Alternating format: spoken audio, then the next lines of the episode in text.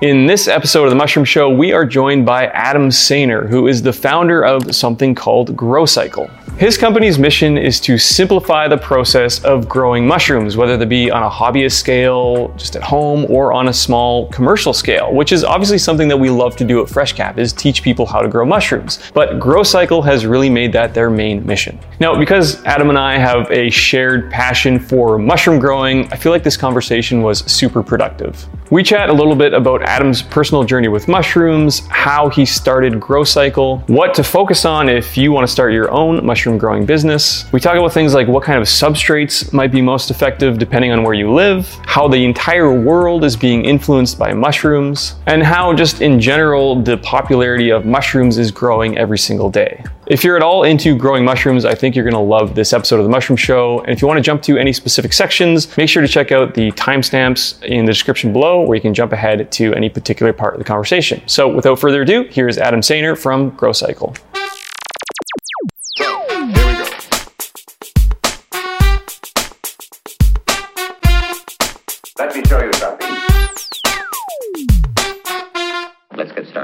Adam Sayner, thank you so much for coming on the Mushroom Show. It's nice to be here, Tony. Thanks for the invite. Yeah, I'm super excited to have you here. We have chatted before, and I absolutely love what you guys are doing at GroCycle. I mean, you guys also have a YouTube channel as well, and just really explaining and, and teaching people how to grow mushrooms and sharing everything that you know about the mushroom space. But what I'd love to know to kick us off is how you got started in mushrooms, how you got interested in what you're doing now, and what the evolution was of, of GroCycle to get to this point. Sure. Yeah. I mean, originally for me, it started as a hobby. Um, I was studying ecology at university and got really interested in how we produce our food, you know, because that has a big impact on how we, you know, the impact we have on the, uh, the environment in general. And through that, I just had this interest in mushrooms come up, and and so I started to grow them a little bit.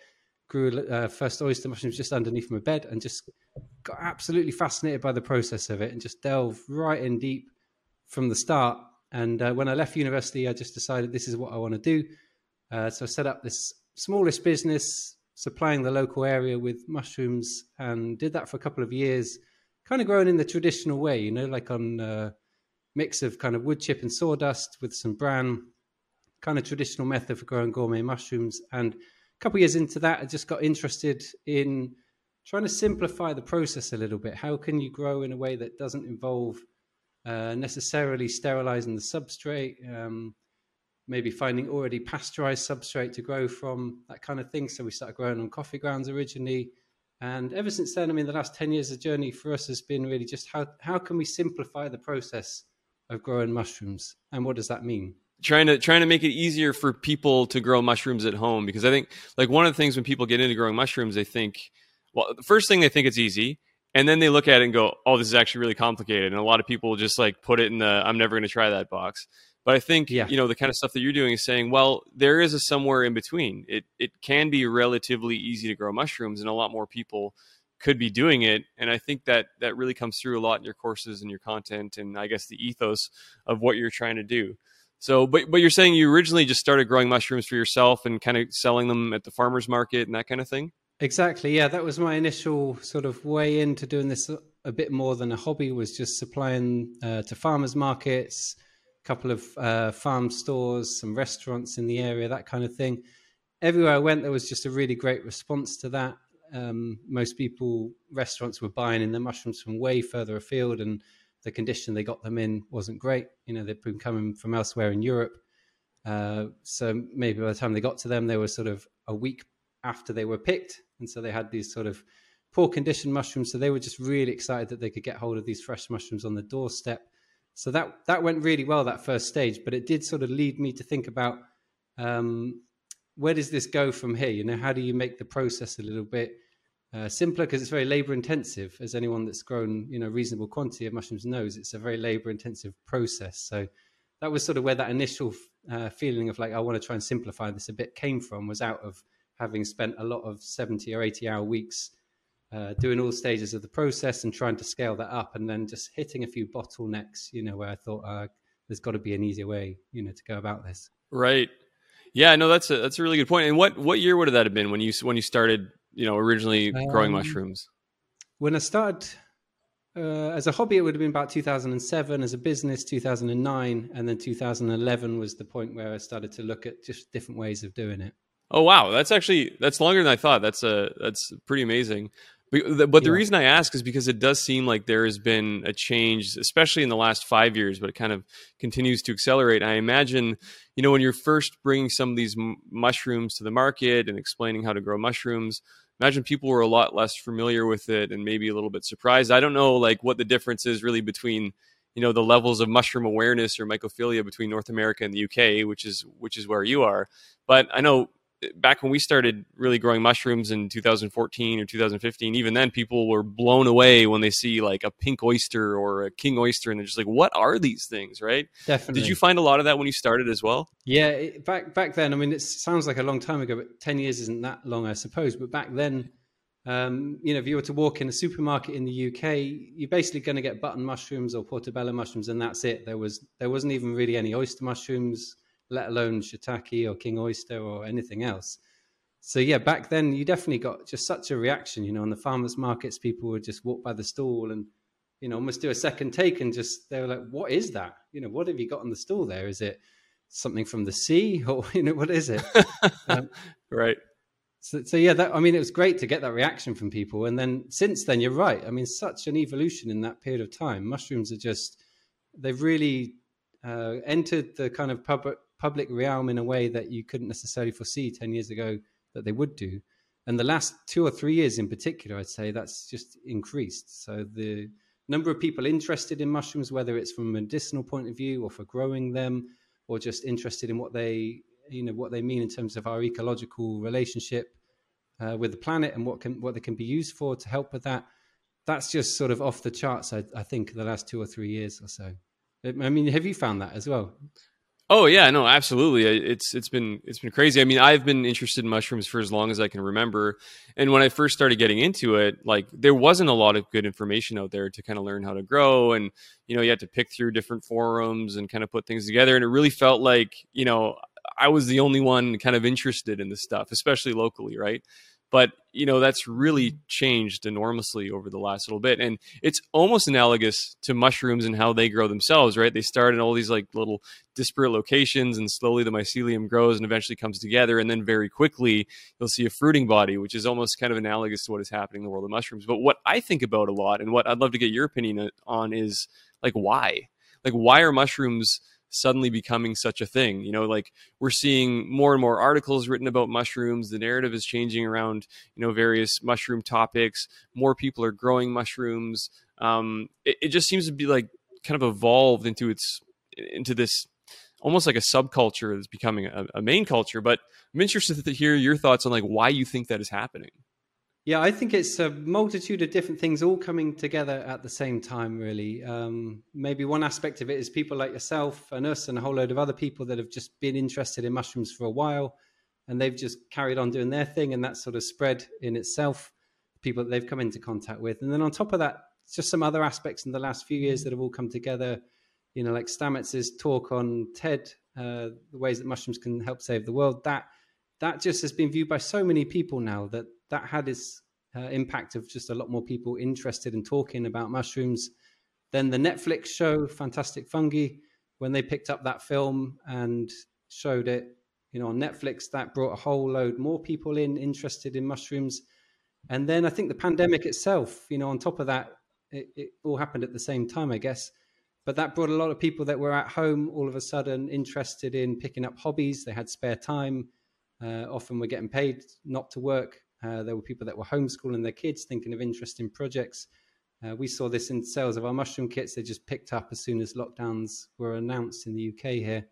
Um, so I think all these things sort of came together at the same time and they create a bit of a critical mass. And then you get people in the media writing about them and it, it just sort of takes off and has its own energy after that, I guess. Yeah, uh, definitely accelerating. Yeah, a lot of people growing mushrooms at home. I know, you know, on our YouTube channel, for example, we got a, a, huge spike in people watching those specific videos, learning how to grow mushrooms at home, picking up new hobbies. Um, you mentioned mushroom kits. Obviously, I can see that you know super accelerating because for most people, that's probably the best place to start. Right? They can get an idea of the mushroom growing process without having to you know get any kind of special equipment or uh, really having to to dive into it. But I always thought about we've never done like we've never sold mushroom kits, but I always think about that being a, a, pretty difficult thing to do, right? You have this living organism that you can't really control, and you try to box it up and give it to somebody and just let them fruit it. What are there any specific challenges? I mean, you, you guys have been doing this for quite a while, selling mushroom grow kits, obviously quite successfully. But I'd love to learn from you, like what are the kind of challenges that you've experienced with with you know giving people a, a, a fruiting block and expecting it to just work. Yeah, sure. It's a good question because you know ultimately it's a living thing, isn't it? You know that you're giving to people, right. and and usually the customer on the other end of that doesn't necessarily think of it in that way. They think, oh, I've bought this product and I want it to work, you know, like I expect it to. And um, the good right. thing is, is that we stick at the moment we stick to just oyster mushroom kits, and oyster mushrooms are just really tolerant. They'll grow in a wide range of environments, including mm-hmm. in people's kitchens where you've got fluctuating humidity, temperature, and things like that and they'll still grow pretty well without too much care and attention, which other mushrooms may be a bit more challenging to do with. Um, so that's one element that helps. But we also, one thing we've found over the years is you just get the same sorts of questions from people. So in the early days, we'd be just answering those by email one by one as they came in. And then we began to see the patterns. You know, there's maybe 10 to 15 kind of core questions that you get over and over again from people. And so we just created an FAQs page on our site and we sort of direct people there. And that answers most of the sort of queries you get. Alongside that, we also recorded a set of uh, instructional videos for people. So, you know, when they receive their kit, they've got their instructions inside, and on there it mentions this resource that they can go to our website and learn a bit about how to get the best out of their kit. So things like that have helped a lot to make it a bit more easy at our end, I guess, just to make this product that's a living organism that does respond to its environment without having too many of those sort of uh, situations where people's kits don't grow or they're asking a lot of questions and you know we just don't have the ability to keep up with that. So we just created a set of resources i suppose to help that. Yeah i think that makes a lot of sense. And do you find that a lot of people will want to dive further down the rabbit hole? You know i know that's where a lot of people start right? They get a mushroom grow kit and it's kind of a mind blowing experience, right? Because when the mushrooms grow, you know, they can be almost doubling in size every day. And I think it's just really eye opening for people saying, wow, this is really cool and wanting to go further down the rabbit hole. Are you seeing that a lot in, in your business?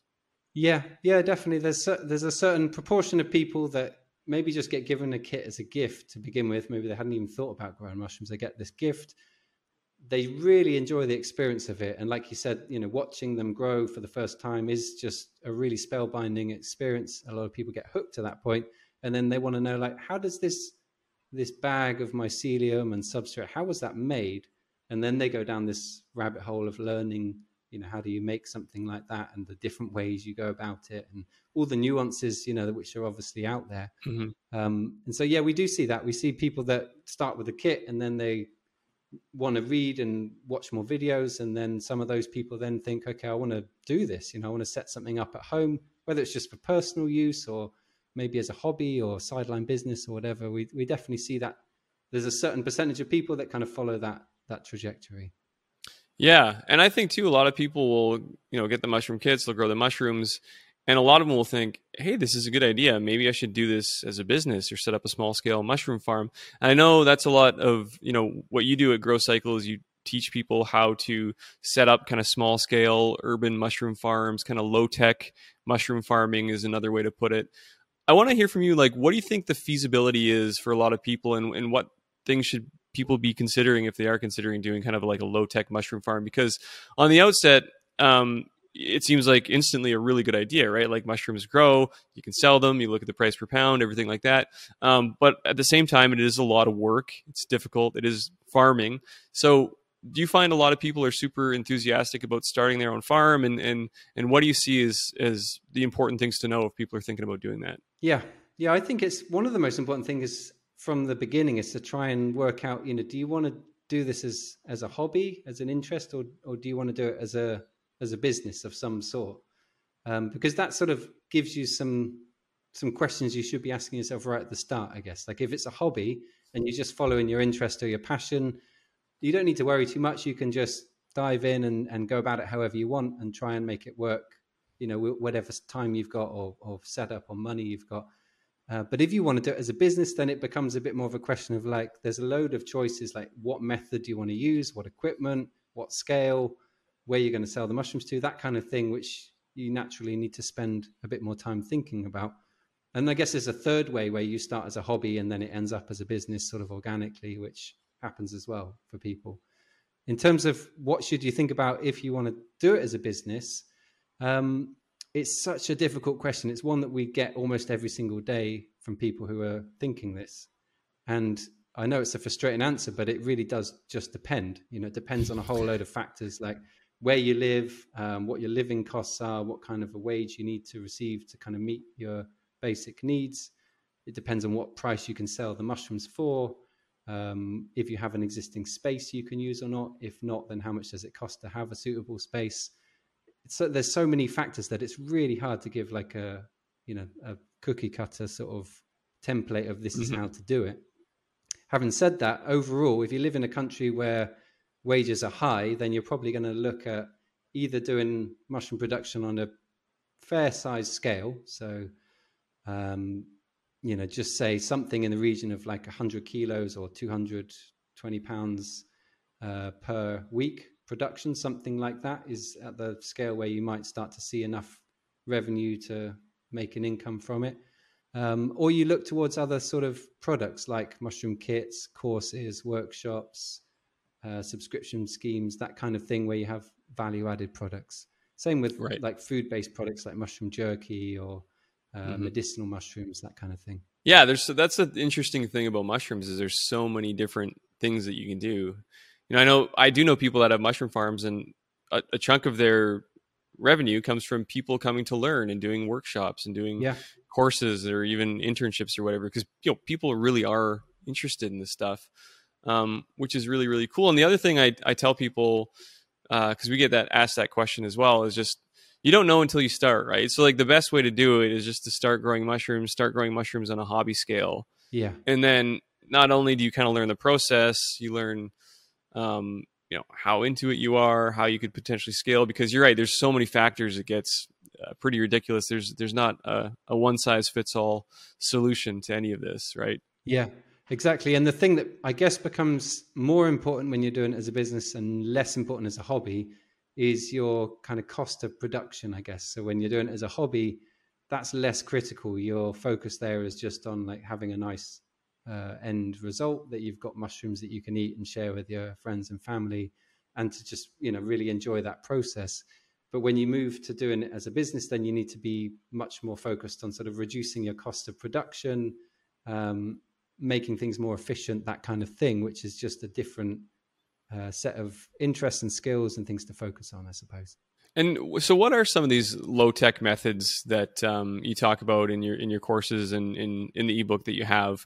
Um, you know, we see in the video there's a lot of straw log techniques, so hanging straw logs in these uh, in these little kind of huts. Um, so, what are some of your favorite low tech farming techniques that you suggest people investigate if they're looking at something like this? Yeah, so um, our approach to growing has been to focus on what can you grow a reasonable amount of relatively cheaply without too much upfront investment and uh, labor input. Mm-hmm. So, you know, the traditional method of growing mushrooms that a lot of growers follow, which I think is is a good method as well. Certainly, if you want to grow lots of different varieties, usually involves uh, smaller bags, like uh, 10 pound bags of either master's mix or some form of sort of sawdust based substrate, which you're loading into each bag, and then you're putting it into some kind of pressure cooker or autoclave or steam sterilizer. Uh, there's some cycle there to sterilize them, and then you inoculate each bag individually, seal it, and follow the process from there. And so the way we approach it is to say, well, that initial phase, which is quite labor intensive and involves a fair amount of equipment, how can you do that phase in a in a simplified manner so that if you're just beginning this process or if you want to just produce oysters for example you can do it at a cheaper cost and a, a cheaper setup cost and make it a bit more efficient um, and so we like to focus on the lime bath lime bath technique for hmm. pasteurization mm. and that is basically just creating a water with a high pH level with the addition of hydrated lime that you then soak your substrate in. And we tend to use chopped straw because near where we are in the rural area of UK of the UK, straw is quite plentiful and it's a great substrate for oyster mushrooms. So we're using straw, but you can use the same technique also with sawdust or sawdust pellets. Um, the substrate can be altered quite a bit, but the basic concept is that you're pasteurizing with this high pH water bath. The high pH level knocks out most competing organisms. Then you add your spawn the next day and follow the process on from there, incubating and, and fruiting. And so it's a it's a very simple method to pasteurize your substrate with. It's pretty quick it's very cheap to set up, and you can process a fair amount of substrate in that way. So that's that's kind of the gist of what we think of when we think of low tech mushroom growing. But then there's some ele- other elements in terms of maybe not trying to control your fruiting room temperature, maybe just selecting strains that will grow in that climate at that time of the year. So like cold weather strains for winter, warm weather strains for summer, um, and a few other aspects in terms of your selection of substrate that might be seen as low tech mushroom growing. And is is that kind of one of the major differences that you've seen between, say, you know, European small scale farmers and North American or Canadian or, or American small scale farmers? Is the difference between sterilizing substrates and with uh, you know autoclaves and pressure cookers versus sterilizing substrates with lime? Yeah, that, that's a really interesting question because it's something we've we're literally in the middle of at the moment planning a new farm that we're going to build later on this year.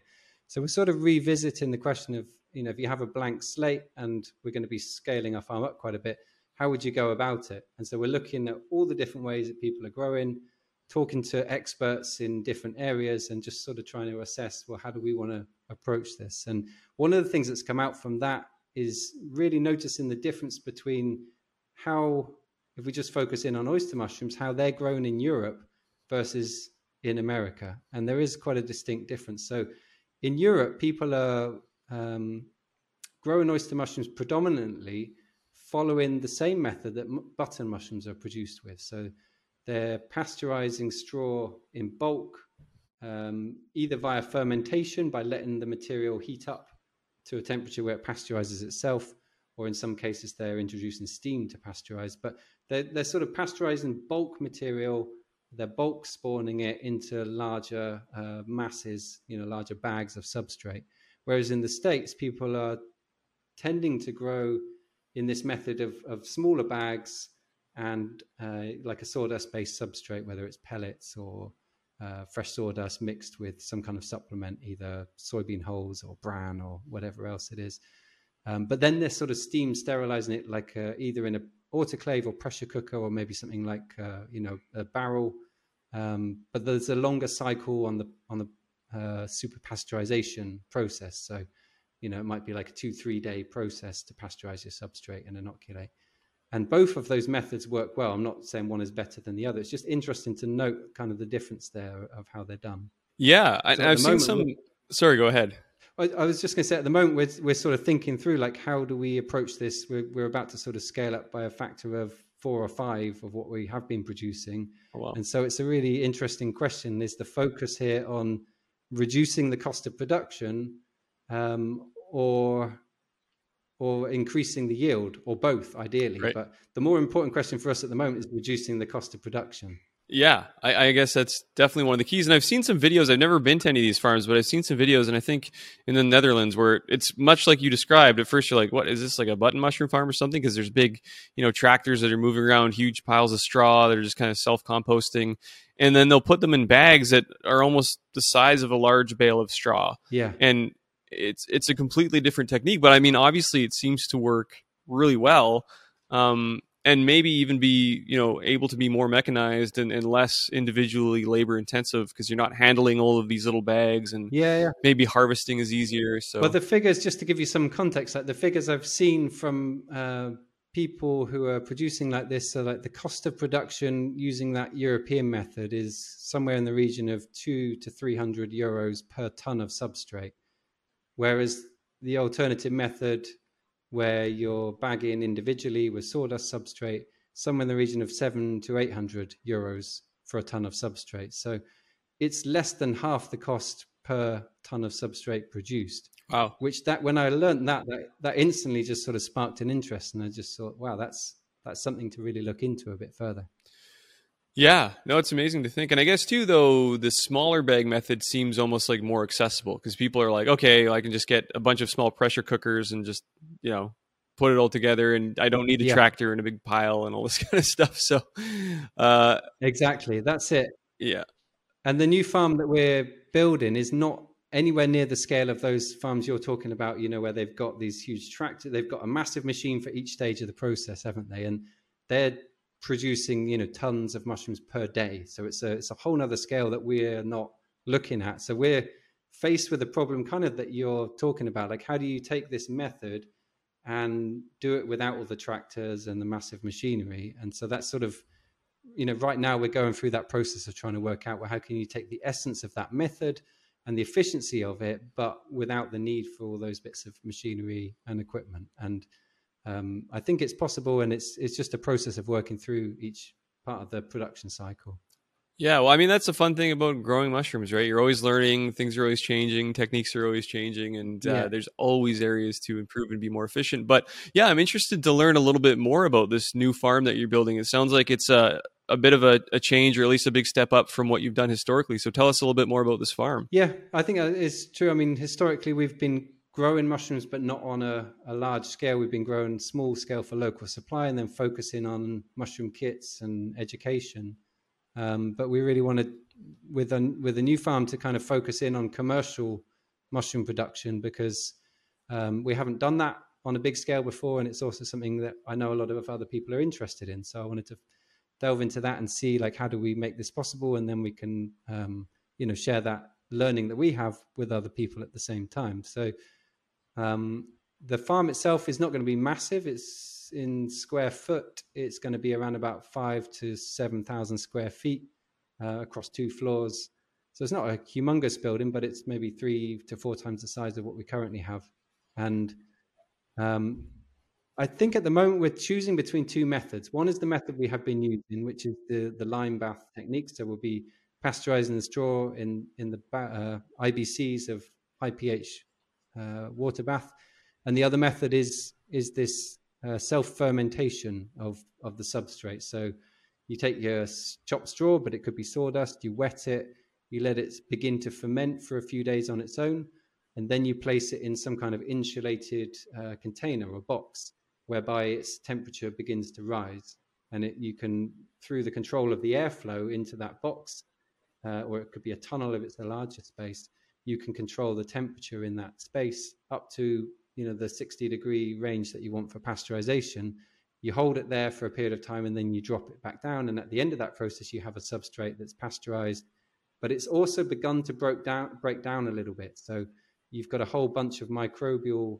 uh, interactions happening in that first week or so where it ferments that begins to break down the substrate and then you introduce your spawn and it's feeding on food that's already partially broken down. So um, you tend to get pretty good yields with this method, but you also it also means you can add a lot of supplement in that gets fermented out at the start. So you ferment a lot of the sugars that might lead to problems with contamination before you pasteurize. And so what you're left with is a substrate that um, has a lot of nitrogen and other minerals in it, but it doesn't have so many sugars, which can lead to contamination. So it's it's possible to to produce substrate in this way on masse fairly cheaply without a large risk of contamination. So we're sort of weighing up these two methods and whether we do both alongside each other to compare. That's something we're also thinking about. Yeah, that's interesting to dig in there a little bit because that's something that people always are wondering about. It's like, well, mushrooms grow in nature, which is not sterilized or decontaminated, or we don't use, you know, trees don't dip themselves in lime bath before oyster mushrooms sprout through them. So, how do you explain that to people? Where they're saying, like, why is it so complicated? Why do we have to worry so much about sterilization and and, and being clean when we're growing mushrooms when it doesn't yeah. necessarily have to be the case in nature? So it's such a good question, and it's what it's definitely a question a lot of people when they first come into mushroom growing they they have this thought like, why, what's all the hassle about sterilizing the substrate? This doesn't happen in nature. But I guess the other difference in nature is that for a start, you don't see mushrooms everywhere in nature. They're relatively rare. It's not like every bit of dead wood has mushrooms on it. And secondly, I guess the number of spores that are dropped by wild mushrooms is is a humongous amount, and of those billions of spores that are dropped, only very few land in a, an environment that they actually end up being able to establish uh, and grow a, a, mycelial network big enough to support, you know, the fruiting of mushrooms. So I guess when you're trying to control that process and make it reliable, the best way to do that and to have it reliable each and every time is to try and control as many of the conditions and parameters as you can that favor the growth of the mushroom over some other competing organism. So I, I, tend to think of it like this in terms of, well, sure, mushrooms do grow in the wild, but it's a pretty rare phenomenon that a spore lands somewhere and develops into a mushroom. Whereas if you want to grow mushrooms reliably, you want to make sure that happens every single time. You're going to need to change the way that you produce them. Yeah, does that make sense? It's a good analogy for life, really. Giving yeah, people yeah. things the, the the the environment they need to thrive. exactly. Yeah. So, um, so you're based in the UK. We're in Canada, but you've also set up mushroom farms or low tech mushroom farms in other parts of the world. Is that correct? Well, we we don't set them up ourselves. We're basically just giving people the knowledge they need to do it for themselves. So, um, early on in the process, we met with a few different people who said, "Oh yeah, you need to take this idea and you know basically turn it into some kind of a franchise." And and we said, "Oh, that's not really our interest. Our interest is just having the knowledge and the education and teaching it to people, and then they can do with it as as they please." So um, a lot of people have we've taught who have gone on to build up their own projects, whether it's either being a consultancy role or people have taken our courses or even just you know watch videos or whatever but we haven't set up uh, projects of our own outside of the UK. We've set up a few inside the UK, usually in partnership with other people. But um, I, am generally of the opinion I think it's good for people to run their own ship and not to be sort of um, trying to do it from too far of a distance. So yeah, that's kind of how we've approached it. Yeah, I think that makes sense, and it goes back to your point that you know every situation is a little bit different. So you give people the tools to understand how to grow mushrooms, but it you know it can really depend on a on a million different things. So yeah, yeah exactly. I think that makes a lot of yeah. sense. We've done a few interesting projects in the UK though, like with music. We did one at the V&A Museum, which is a big uh, design and art museum in the UK. That was a lot of fun. That was in the middle of London, and they were. It was an exhibition all about um, the future of food and urban agriculture, and they basically built a, a fruiting room inside of the exhibition. So wow. around about a quarter of a million people sort of passed through the exhibition and saw these mushrooms growing there. And a lot of people just thought it was fake. You know, they walked through and they're like, oh, that's just hanging there and there's not a living thing. And, and then they'd find out it was actually alive and it was fruiting and they were taking the mushrooms to cook in the restaurant and were pretty blown away by that. So that was, that was a really fun project to do. And likewise, there's another one in a prison that we, that we were part of as well, which was fun. Did you say in a prison? In a prison, yes. There's a oh, wow. load of inmates that that were um, tasked with running the mushroom farm in the prison, um, which was a lot of fun just to go into a prison at all. I mean, just to walk around a prison and you know have have a little badge that allows you through all the different doors and stuff. yeah. It was um, eye-opening experience, but a lovely a lovely idea actually, because a lot of time if you're if you are in prison is spent sitting around with not so much to do. And the guys that were involved in this project, they they were so enthusiastic about their role within it. Um, it was just lovely to see. Yeah, no, I can totally see that. I mean, again, we, we talked a lot about how much people got interested in growing mushrooms during the lockdown and through the pandemic. So I guess it makes a lot of sense to to extend that project to people who are locked down for different reasons. But that's yeah, that's such a cool idea. Um, why why not, right? Yeah, uh, yeah. Like yeah. likewise in cities as well. You know, um, I'm sure you have the same in Canada, and I've seen it in the states as well. There's just there's a lot of empty spaces or or rundown uh, buildings that maybe don't have a use. You know, I think it's a really is ripe for turning into productive spaces, and this is one of the ways that you you can do that. So, you know, can can be applied, I think, in lots of different settings, not not just in rural areas. Yeah, for sure. So and so you focus a lot on oyster mushrooms. Uh, are there any other types of mushrooms that you enjoy growing or that, that you want to start growing and kind of bring to the process? Or do you focus on oyster mushrooms just because that's the best place to start? They're the most productive and hey, they're great. Like there's nothing wrong with oyster mushrooms, obviously. Yeah. Yeah. A bit of both, I guess. Yeah. I, I do love growing other varieties as well. I love lion's mane. I love king oyster. I love shiitake. I love eating all of those and I love growing them all. Um, one thing we found with the production method that we use is that it's very well suited to oysters. It's not necessarily so well suited to other varieties. So um, you can grow Pioppino using the same method.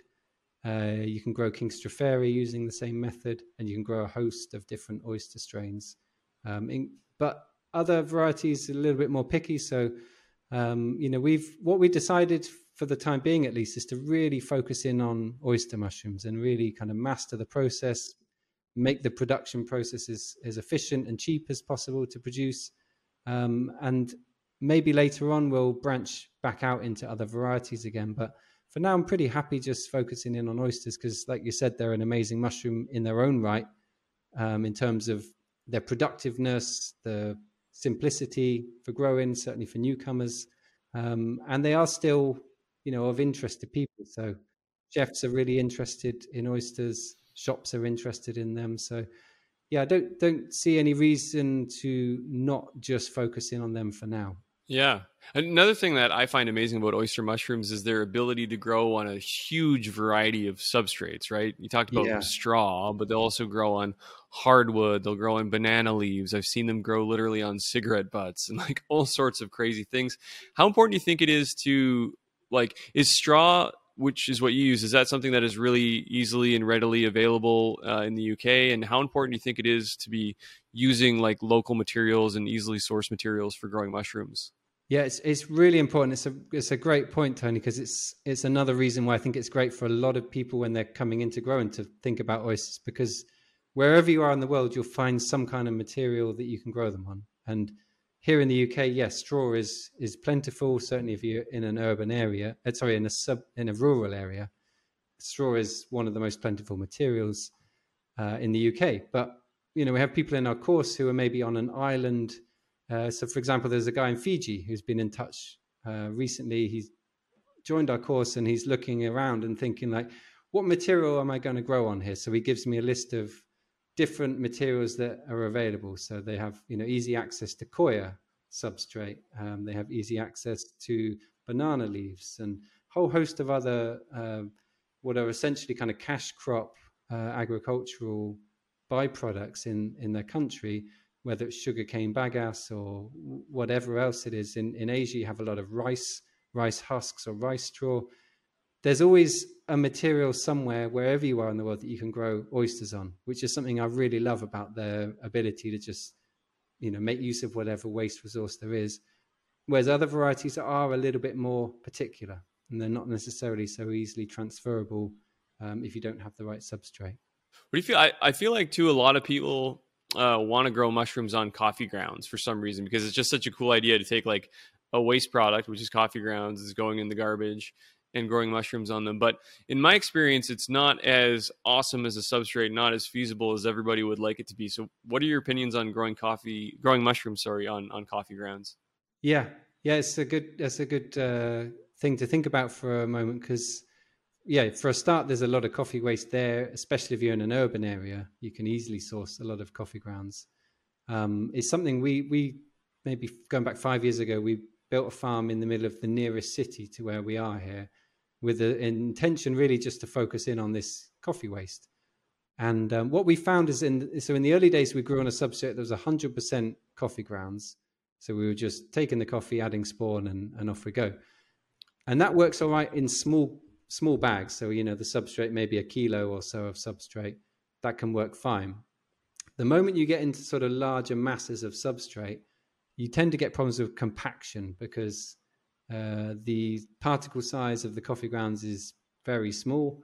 And so when you have a larger mass of substrate, it sort of compacts down in the bag, and then you get poor air exchange and you don't get good mycelial growth. You tend to get problems with mold or various other forms of contamination. So what we learned through that process is that it is really beneficial to add some other substrate with the coffee to kind of open up the the texture of the substrate a little bit. So whether that's chopped straw or uh, sawdust, or it could be even coffee chaff, which is sort of the uh, outside of the bean of of coffees when it gets roasted that comes off, um, or various other things. Like in the early days, we even use shredded cardboard. Whatever you've got that you can use to mix up that density of substrate is a really beneficial additive. and we went so far. So in when we ran the farm up there, we had maybe uh, sixty percent coffee, forty percent straw or sawdust or whatever else. Over time, we just began to reduce the amount of coffee in the mix, and we had much better results with mm-hmm. that. So overall, I'd say coffee grounds are, are a great additive to a substrate, but as a substrate in their own right, they're not ideal. Right. They, they work really well when you mix them in with something else. Right. Yeah. What is good about them is they don't have too many sugars in. So, you know, they're nitrogen rich, but you don't tend to get huge amounts of uh, problems with contamination if you get your substrate right.